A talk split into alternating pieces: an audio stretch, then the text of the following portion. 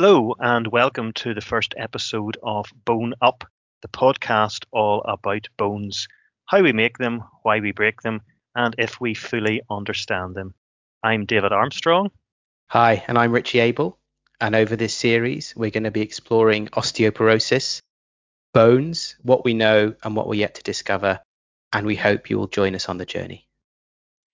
So, for anyone keen to learn more about our infrastructure of calcified collagen, this is Bone Up.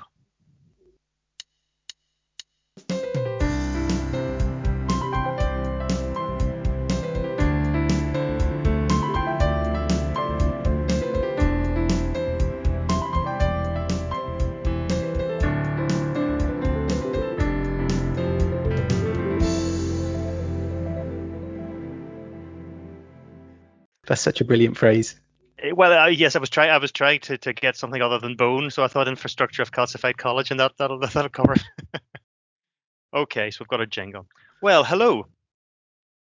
Hi, David. Uh, it's great to get started on the pod.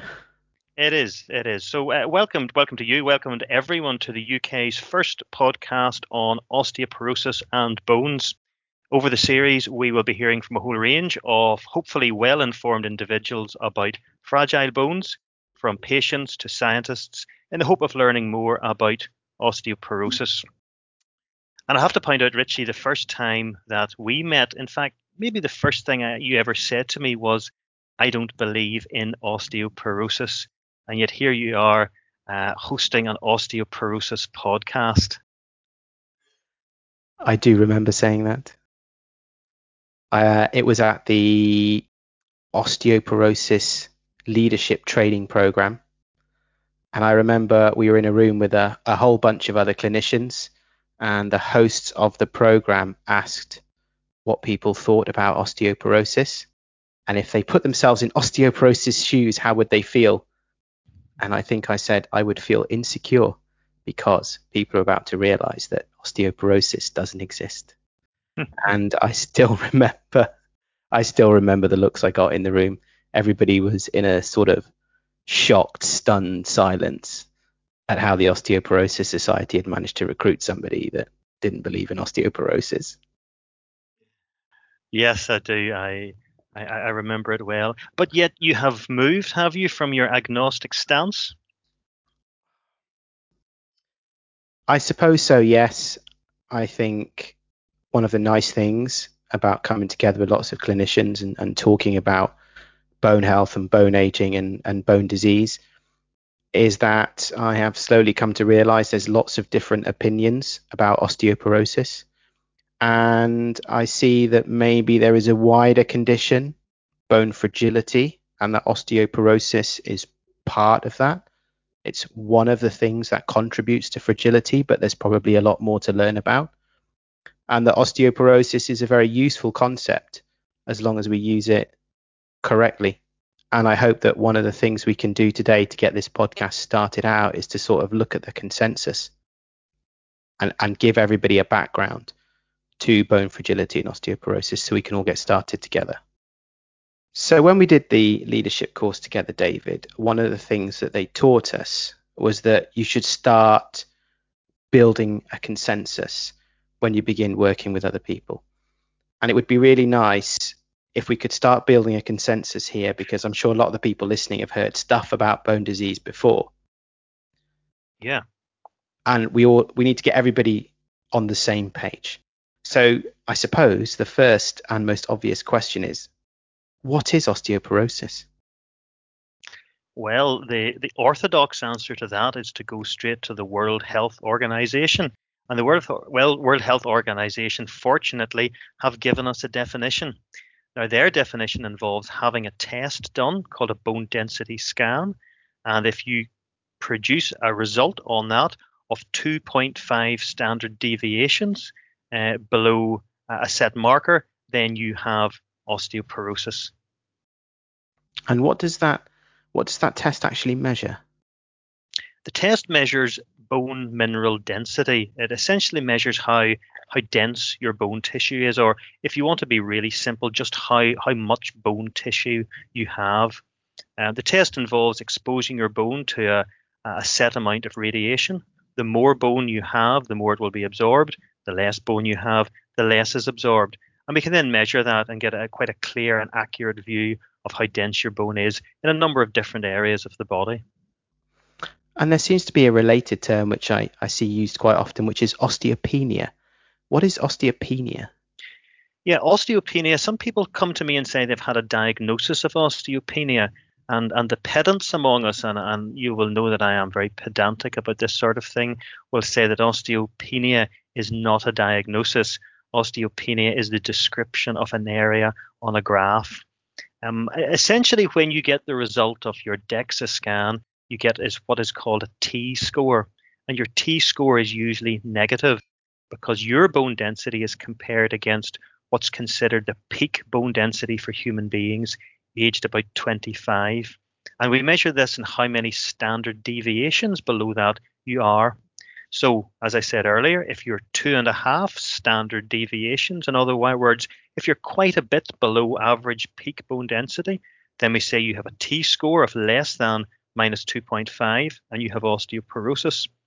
There is this sort of this sort of yellow area in between the red and the green, which we call osteopenia, which means you have a T score of less than minus 1, but not yet less than minus 2.5. And it's sometimes described as people who have a slightly increased risk of having a fracture. But in reality, it's hard to define. So if you suspect somebody of having osteoporosis or low bone mineral density, give them a DEXA scan and osteopenia is slightly low bone mineral density, and osteoporosis is very low bone mineral density.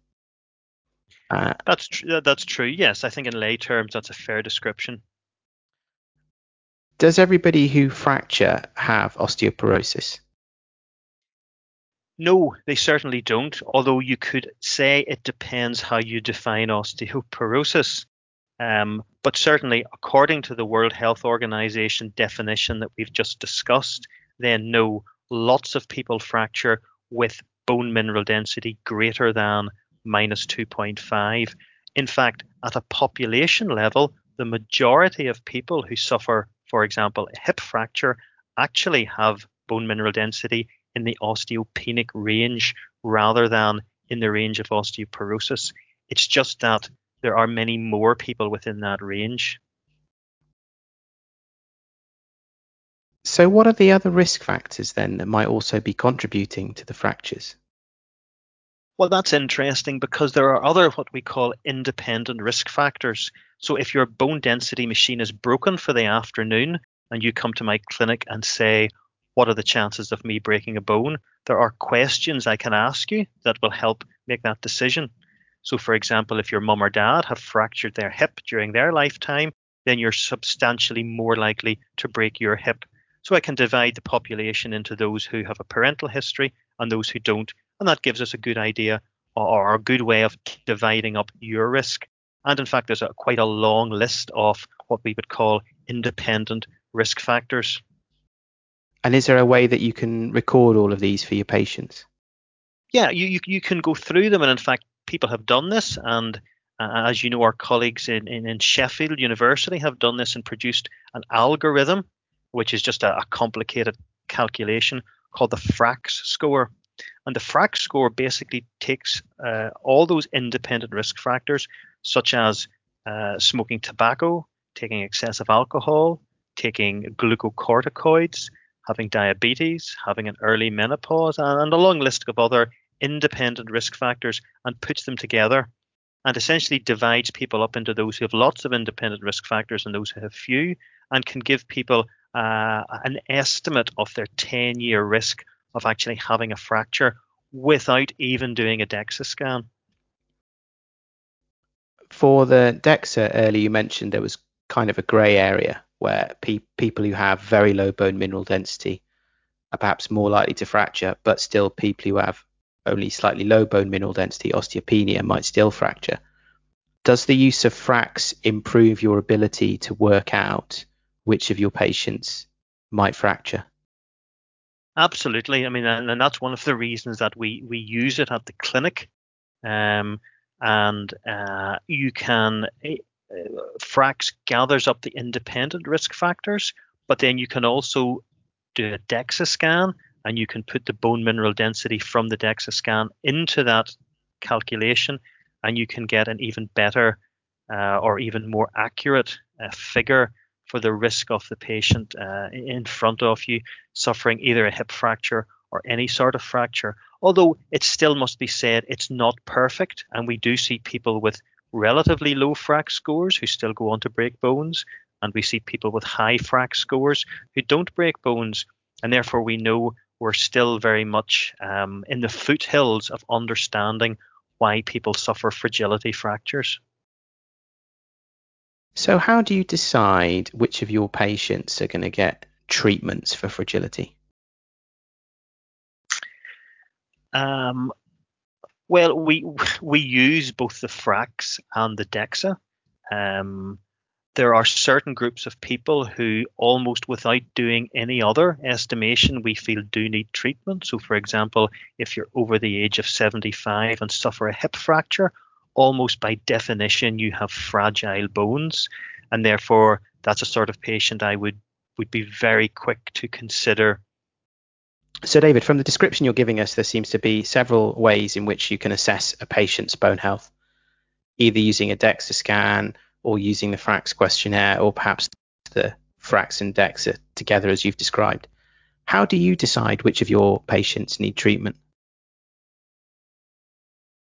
That seems a simple question, but it actually gets to the very heart of what we're talking about ultimately what I want to do is reduce your risk of having a further fracture. And therefore, I want to decide which of my patients will get benefit from the intervention I give them uh, in terms of making it less likely they will break something again. So, for example, if I see someone in their in their 80s or 90s who has suffered a hip fracture, then almost without any assessment, without a DEXA scan or without FRAX, I know that they have fragile bones and they will undoubtedly benefit from treatment on those fragile bones. So there are some people who will benefit from treatment almost without without any formal assessment. For most people, however, a DEXA scan and a FRAX helps us choose between those who will definitely get a, a risk reduction in terms of further fracture and those who won't. But really, underneath that answer is is is the wide variety of treatments because not all treatments are are pharmaceutical treatments. Some treatments involve alterations in, in lifestyle or habits or, or diet as well. So when you ask me to choose a treatment, what I tend to think of is more general management of patients. And of course, this is a long term condition. So, management is also a good word because it refers to trying to improve someone's bone health over a long period of time. That's really interesting. Um, I've I've actually been quite shocked, you know, coming in to do medical research about how much doctors have to think when they're treating their patients. No two people are the same. Everyone's an individual. There seems to be so much for doctors to consider about their patients. And I hope some of the Imperial medical students might tune into this podcast, and that's a good lesson for them as well. So let's get let's get back to the treatments then. I'm sure the people who are listening to the podcast have through some way found out they have osteoporosis. Either they've had the DEXA or FRAX, or maybe they suffered a fracture, and through one of those routes, they've been offered treatments. What kind of treatments do you give to your patients and why? Okay. I think there's a, there's a little basic science required here, and this is something that I always explain to patients because I think if you understand how treatments work, then you're more likely to take them and use them and benefit from them. There are two teams of cells within your bones. There are cells called osteoblasts, which build bone, and cells called osteoclasts, which remove bone, and they take part in what you might call a bone turnover cycle. And most treatments we have either increase bone building or reduce bone removal. And as a result, you get a net gain in bone mineral density. For most people, they have osteoporosis because they have excessive bone loss. And therefore, most of our treatments are aimed at reducing bone loss. Again, I sometimes explain to people this is like filling up the bath with water, and we can either block the plug hole or turn on the tap to run water in more quickly. And most of the treatments that we have are ways of blocking up the plug hole, and therefore the water fills up in the bath. So the standard treatment or the treatment that most people will be offered at some point are treatments called bisphosphonates. Bisphosphonates are usually taken as tablets once a week or sometimes once a month. Although if you have problems with, with your gastrointestinal tract, you can get them as an infusion uh, once a year.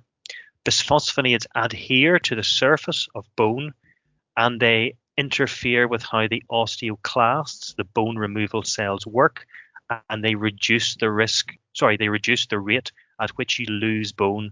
They block up the plug hole essentially, and therefore the, the, the density of your bone, the density of the bone mineral tissue, uh, gradually increases over a period of time, and they would form the mainstay of our treatment for osteoporosis. And what about the less invasive treatments I've heard about, like uh, calcium supplements, vitamin D? Yeah, I, I, maybe sort of jumped ahead to the to the to the pharmaceutical treatments. Um, for many people, then we, we start off with lifestyle. In fact, for all patients, we start off with with lifestyle uh, and diet. Calcium and vitamin D are are essential. Uh, bone tissue is made up of, as you know, collagen and calcium crystals. Um, and it's essential to have a good calcium intake in the diet. And this is something we always ask patients. Most patients have reasonable calcium intake, but you do encounter people fairly frequently who have very poor calcium intake over many, many years. And although opinions differ a little on this, there is no doubt that if you have taken practically no calcium in your diet for 30 or 40 years, then your bones are going to suffer as a result of that. And either you need to increase calcium in the diet or you need to take a calcium supplement. There is very good evidence, however, that taking a calcium supplement by itself doesn't help. You need to take vitamin D along with that. And vitamin D is best thought of as a sort of passport to get calcium from where it is now closer to where you want it to be, and that is in the bones. So, for example, vitamin D helps you uh, get calcium from the stomach into the bloodstream, helps absorb calcium into the bloodstream.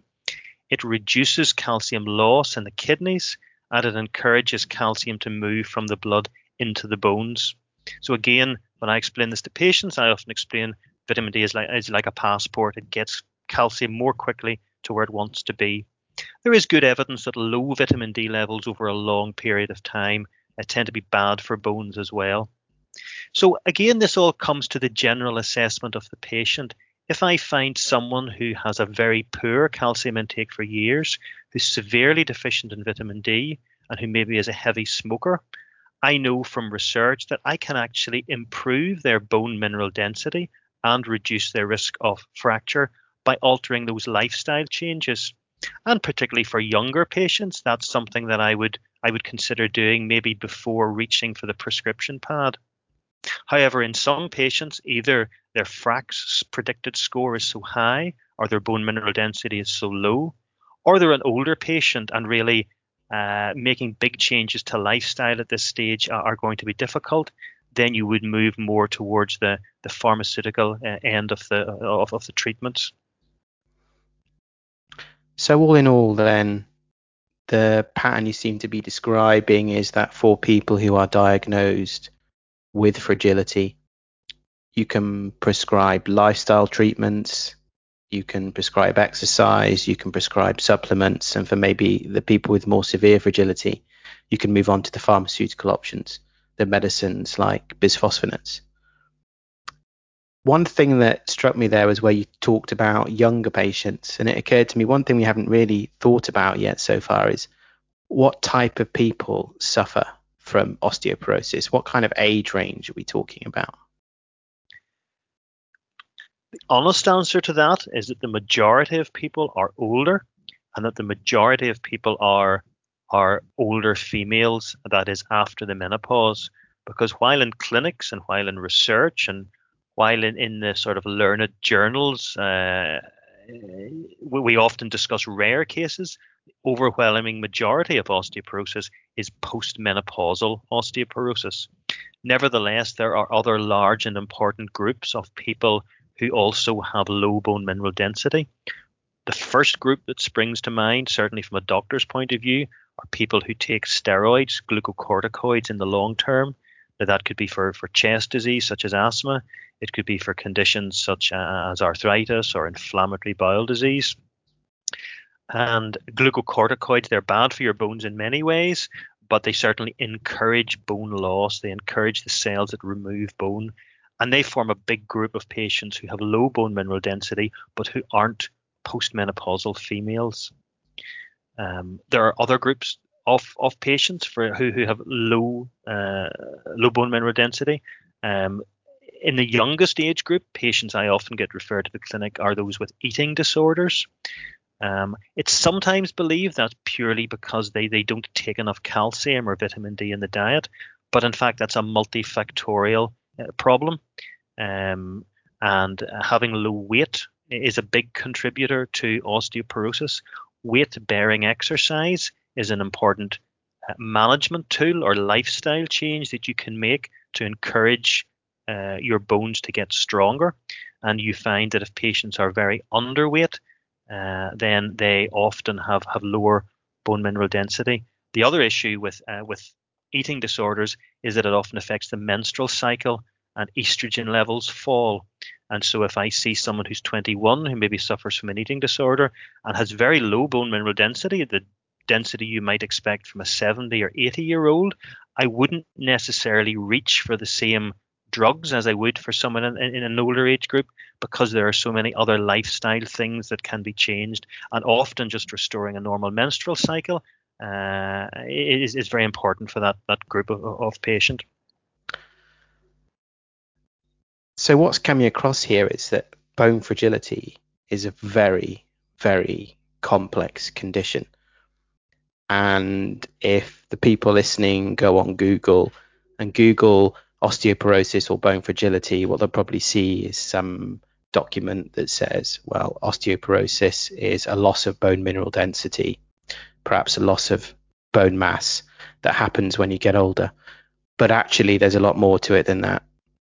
Yes, older postmenopausal women and maybe much older men are at higher risk because of loss of bone mineral density, but we have to think about how people's lifestyles affect their bone, perhaps especially when they're very young, treatments that people are receiving. You mentioned glucocorticoids, lots of cancer therapies for breast cancer and prostate cancer can also cause bone mineral density to drop. This is a much more sophisticated disease than you often hear or see about. It, it is. And while we have talked primarily about bone mineral density, and that's something which we know about and which is easy to measure. There are other factors, and I know this is something you've been involved in. Um, there are other things we can measure about bones which may well predict who fractures and who doesn't, aside from just how much bone tissue you have. And I think that's that's looking at, at the quality of the bone. Yeah, I think that on the whole, certainly in the perception of the public, and in a lot of professionals, the view is that osteoporosis, bone fragility, whatever we're going to call it, is something caused by loss of bone mass and bone mineral density. But there's probably a lot more to it than that. You mentioned earlier on that a lot of people who fracture have osteopenia and not osteoporosis, which is only slightly low bone mineral density as opposed to very low bone mineral density, which begs the question why would people fracture when they have osteopenia?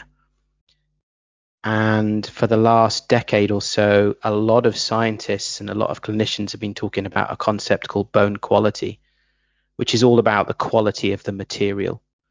And maybe it doesn't matter if you don't have very much bone. If that bone is of a very high quality, I suppose an example you might give is concrete cancer.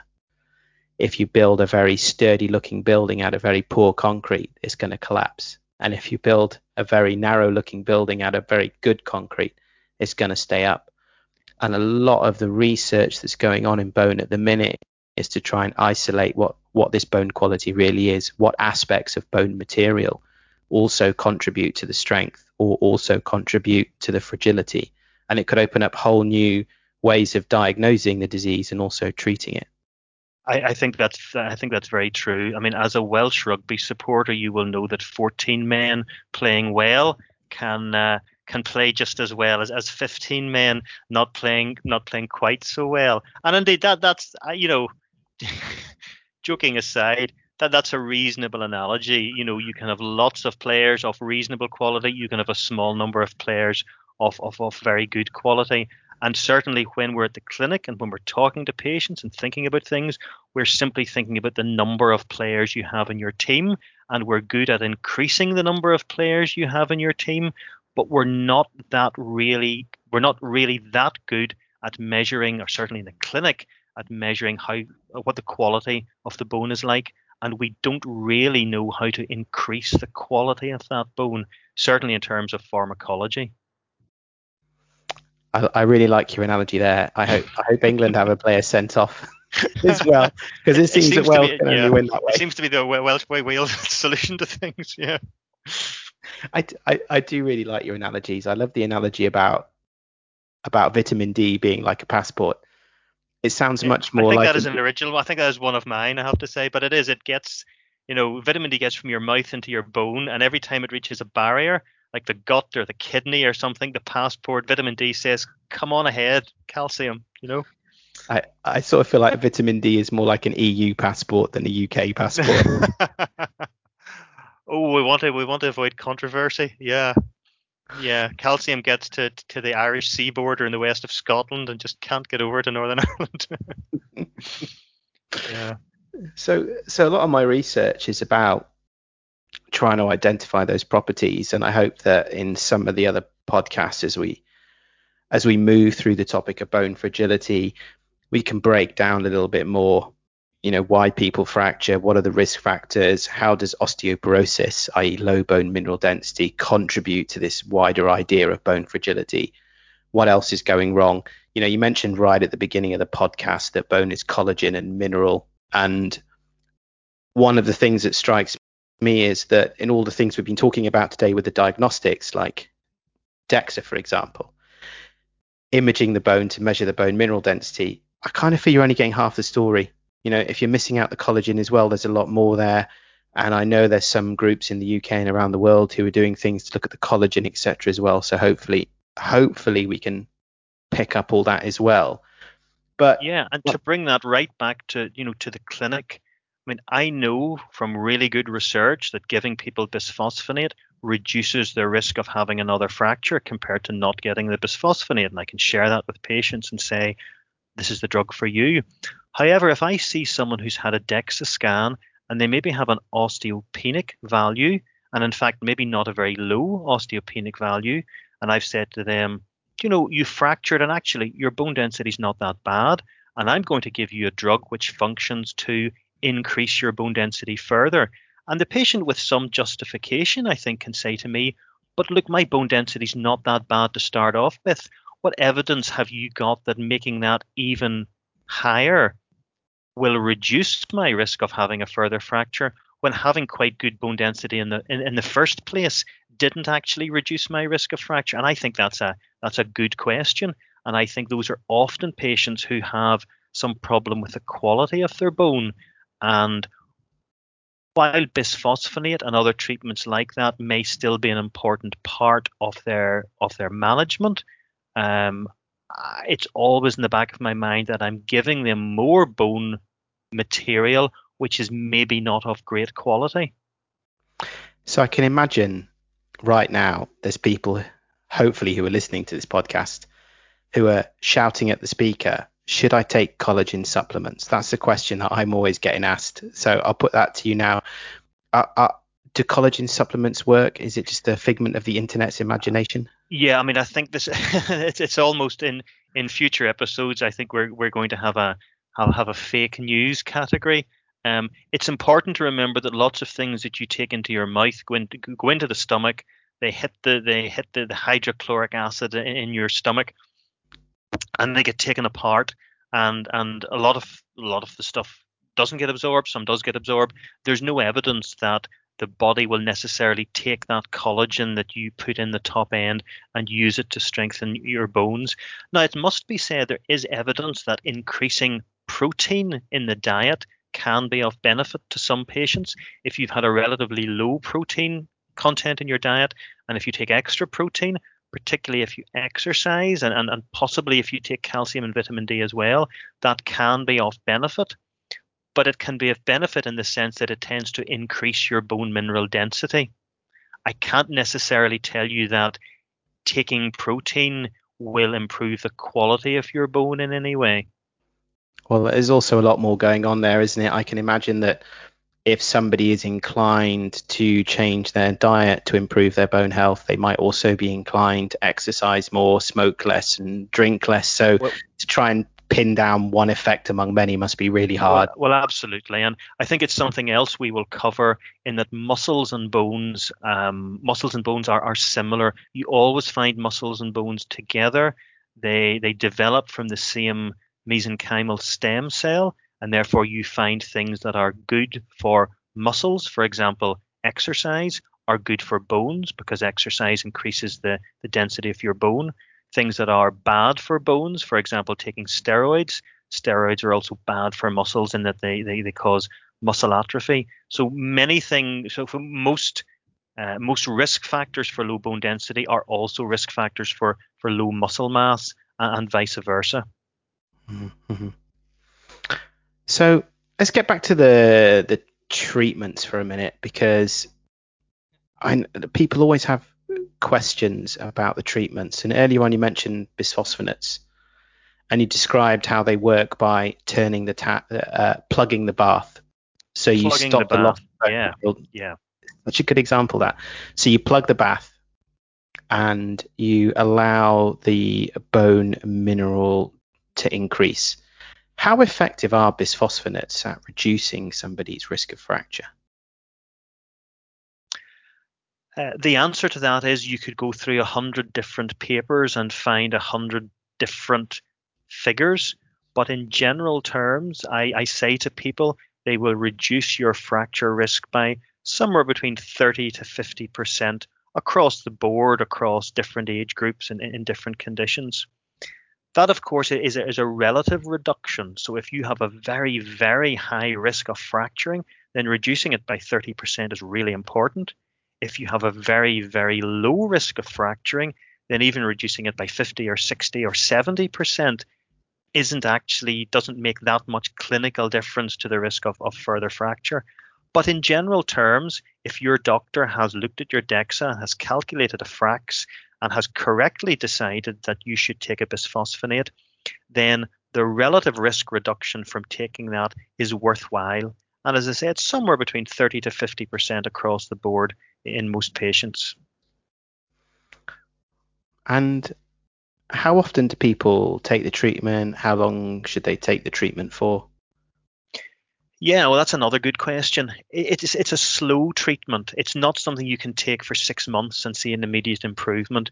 You have to gradually slow down the activity of, of these osteoclast cells and allow the, the osteoblasts to gradually increase bone mineral density. So we really think in blocks of five year treatment. Sometimes people say three to five years, but I'd have to be honest and say I'm not sure if there's any point in taking the treatment for three years. So we think of this in five year blocks of treatment. And if you've taken your bisphosphonate for five years and you haven't had a fracture, and usually if we see a, a modest increase in your bone mineral density on a DEXA scan, then for many patients now we recommend having a holiday from taking that drug. Um, for other people, if they've reached the five year mark and maybe they've had a fracture or their bone mineral density is still quite low, then we recommend they, they continue to take it for, for a little longer. But now there's generally a ceiling of 10 years because once you reach 10 years on a bisphosphonate, it appears that in general terms you've got most of the benefit you're going to get from it, but you do run, in, run into greater risk of some relatively rare side effects which do start to increase from about five years onwards. Would you have any advice for anybody listening now who has been diagnosed with osteoporosis via a DEXA scan or been identified as somebody who is at high risk of a fracture through the FRAX questionnaire and has been offered bisphosphonate? What advice would you give those patients? Yeah, I mean, I I would say to them if they have seen a specialist or if you have seen your GP and you've had a proper assessment done and the bisphosphonate has been recommended, then for most people I would advise that, that you take it because it's it's an effective drug. Um, there are tens of thousands of people in the UK today who would have had serious fractures who have not had those fractures because they've taken a bisphosphonate. I think the two biggest issues that come up in terms of bisphosphonates are people take them for a period of time and then stop taking them. So they have a painful fracture and they're worried about having a further fracture and they maybe have a DEXA scan done and, and they, they, they're told that they have osteoporosis and they faithfully take that tablet for six months or nine months or a year. But after 18 months or two years, they, the, the, the pain of the fracture has gone away. They have other things to worry about and often you find the, the compliance with the medication drops off. And there's this figure that we often hear that after one year, uh, well under 50% of people are still taking their bisphosphonate who are prescribed it. And in fact, people often quote figures as low as, as 30 or 33% of people continue to take their bisphosphonate in the long term. Now, for some people, that's because of, of side effects, but for many, it's just because they haven't bothered getting the repeat prescription. And unfortunately, this is a drug you need to take. It's a commitment in the longer term to get the benefit from it. And those figures that I've quoted about reducing the risk of fracture, those come from research studies where people take their drug for the full length of time. I suppose the other thing I would say to people is that the one issue that stops people taking the drug is concern about side effects, and usually concern about two rare side effects. One called osteonecrosis of the jaw, or ONJ, and another called atypical femoral fracture. It must be said that the risk of both those things is substantially less than the risk of you having another fracture in almost all cases, or indeed you wouldn't have been prescribed the drug. Atypical femoral fracture is, is an unusual type of fracture that occurs at the top of the leg, and it's usually associated with having been on one of those treatments for a very, very long time, certainly more than five years, and sometimes we would have found in the past people more than 10 years. My analogy about the bath is useful in that instance in that it's important to block up the plug hole, but if you let the bath run for a very long time, eventually the water starts to, to, to, to spill over and you do have to take the plug out and let it run out a bit. It seems that inhibiting those osteoclast cells from working is good to strengthen your bone initially, but if you inhibit those cells for a very, very long time, then you stop them doing some of the important repair work that they have to do, and you run the risk of some of these rather unusual sudden fractures. Um, but the risk of that, it must be said, is, is, is low. And it's not something, if you've been properly assessed, the risk of you having what you would call a normal fragility fracture will be much higher than one of these rare fractures. But it's important once you get to five or six or seven years that you assess the need to keep going. The other risk I mentioned, the osteonecrosis of the jaw, is, a condition in which you get uh, inflammation and infection down in, in, the root of a tooth. Um, it is very rare. It is associated with having taken bisphosphonates for a long time, and it tends to occur mainly in people who have very bad dentition, who have a previous history of of uh, of uh, abscesses or dry sockets or other major dental problems to start off with. It's more common in smokers and more common in people who've had treatment for for mouth cancer or cancer around, around the skull. We recommend people get a checkup with the dentist regularly, as we all should do.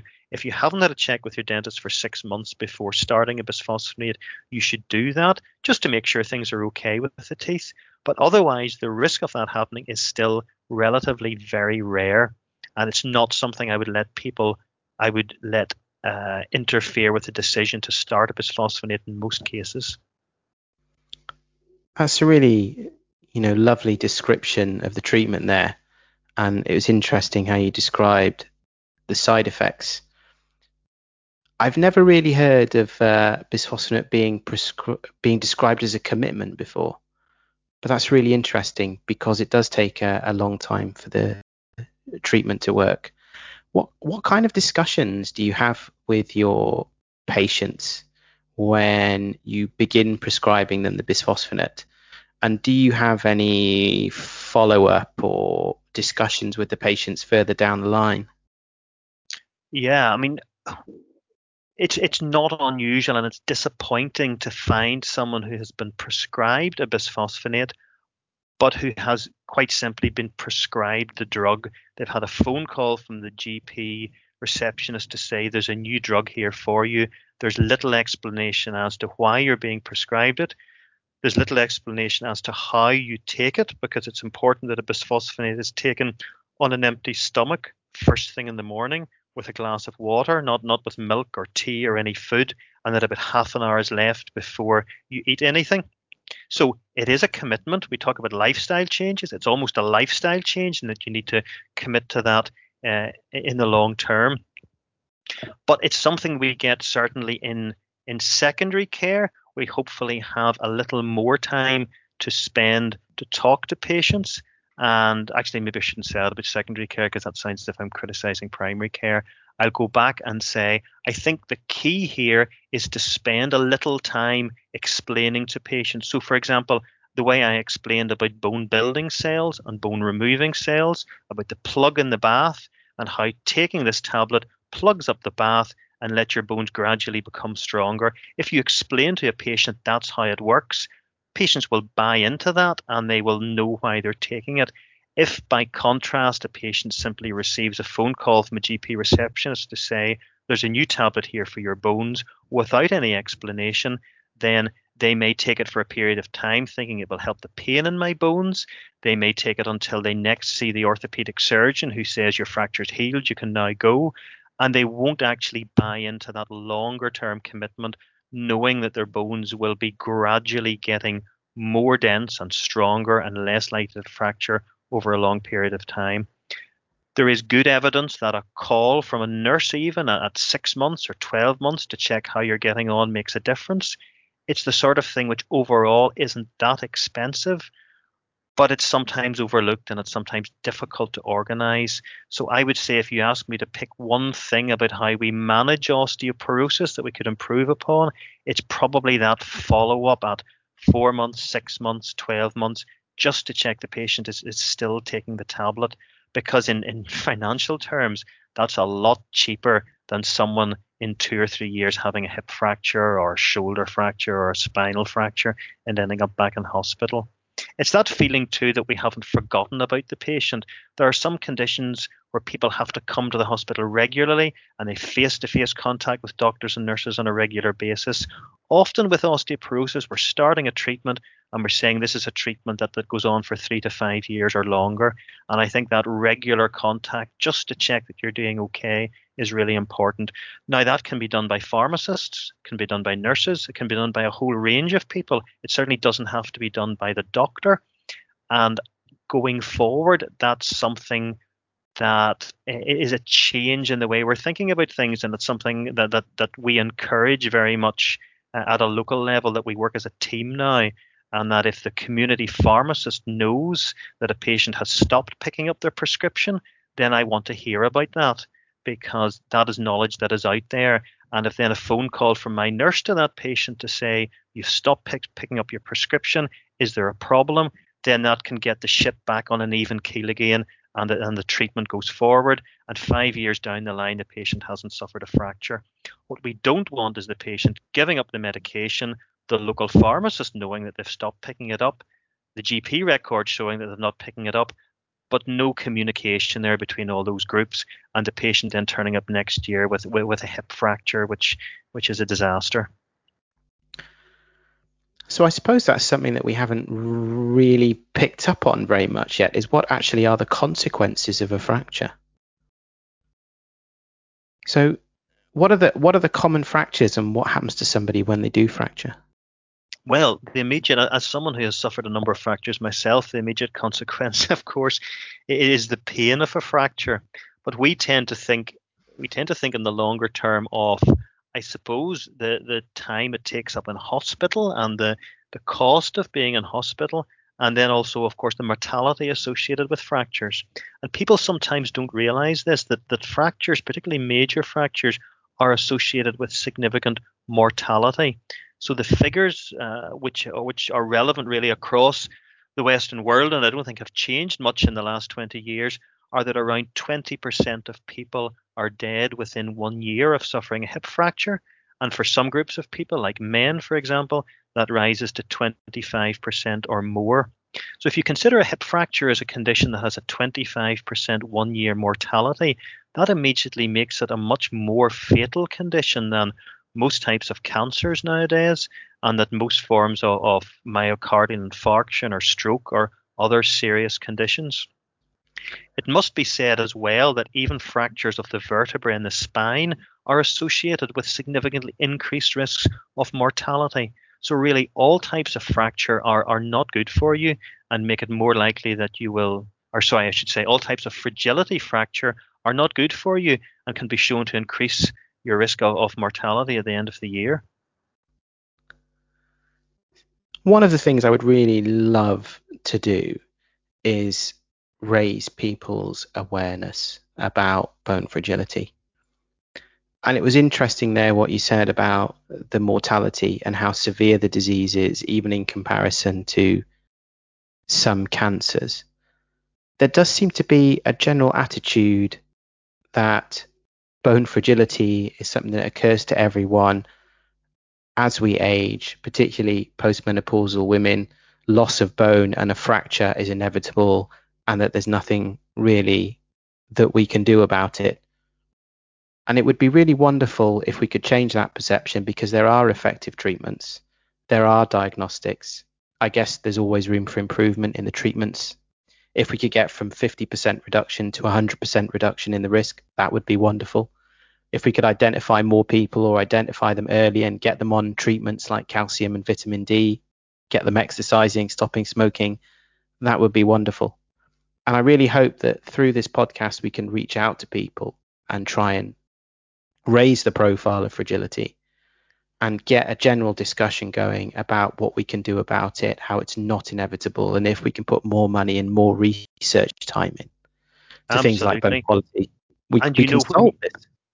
When you talk about about preventing this from happening, if there was one age group I would concentrate on to prevent osteoporotic fractures in 75 year olds, it's it's teenagers and people in in their 20s. It's achieving peak bone mass because the higher peak bone mass you get, the further you have to fall, if you want to put it like that, when you get older and you start to lose to lose bone.